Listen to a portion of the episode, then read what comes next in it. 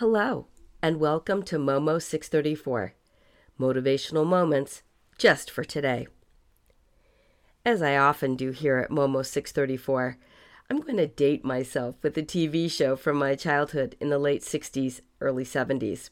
It was a show called Romper Room, and at the very end of the show, Miss Marianne would take out her special mirror and rattle off the names of the children that she saw in it.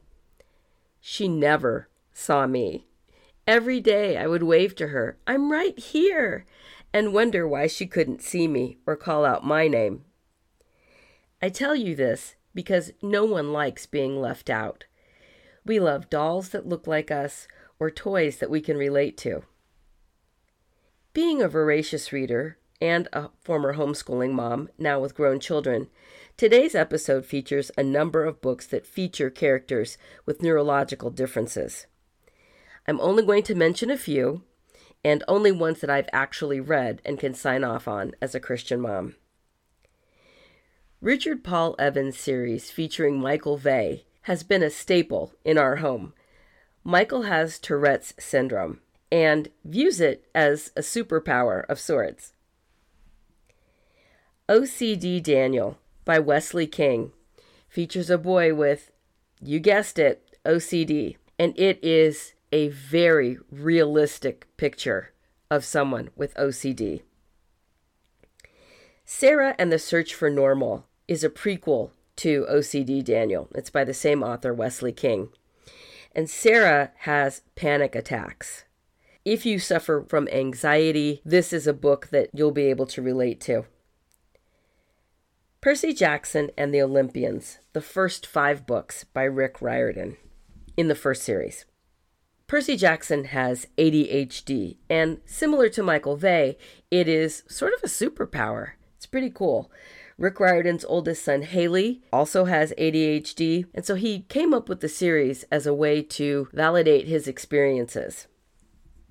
These I'm going to give a little bit of a warning. Another one by Wesley King features a character who is on the autism spectrum. It's called Butt Sandwich and Tree, so there's a little bit of scatological humor, but there's also a little bit of language in it. So if you're very sensitive about certain words, that's something to know going into this book. The later Percy Jackson novels, as you know, I mentioned just the first five in the first series, have some language as well as some additional themes that may be concerning to some Christian parents. What I do is, in addition to reading them myself, I run things through Common Sense Media or a similar site to ensure that I know what the themes are, the age recommendations, and if there's any sort of objectionable content per our family's criteria for such. Scripture tells us in Psalm 101:3, I will set no worthless thing before my eyes. And Ephesians 4:29 says, "Let no unwholesome talk come out of your mouths, but only what is helpful for building up the one in need and bringing grace to those who listen." So each parent should vet the content for themselves in light of scripture. Our meme for today says, "Seeing how others handle challenges can help open the door to new solutions." Also, if you have feedback about these books or you know of other books, please feel free to jump in in the comments and let us know. Happy reading! If you enjoyed this podcast, please subscribe and share it with others. Free subscribers get the podcast and companion meme email daily. Paid subscribers get an additional weekend episode as well as other subscriber only perks.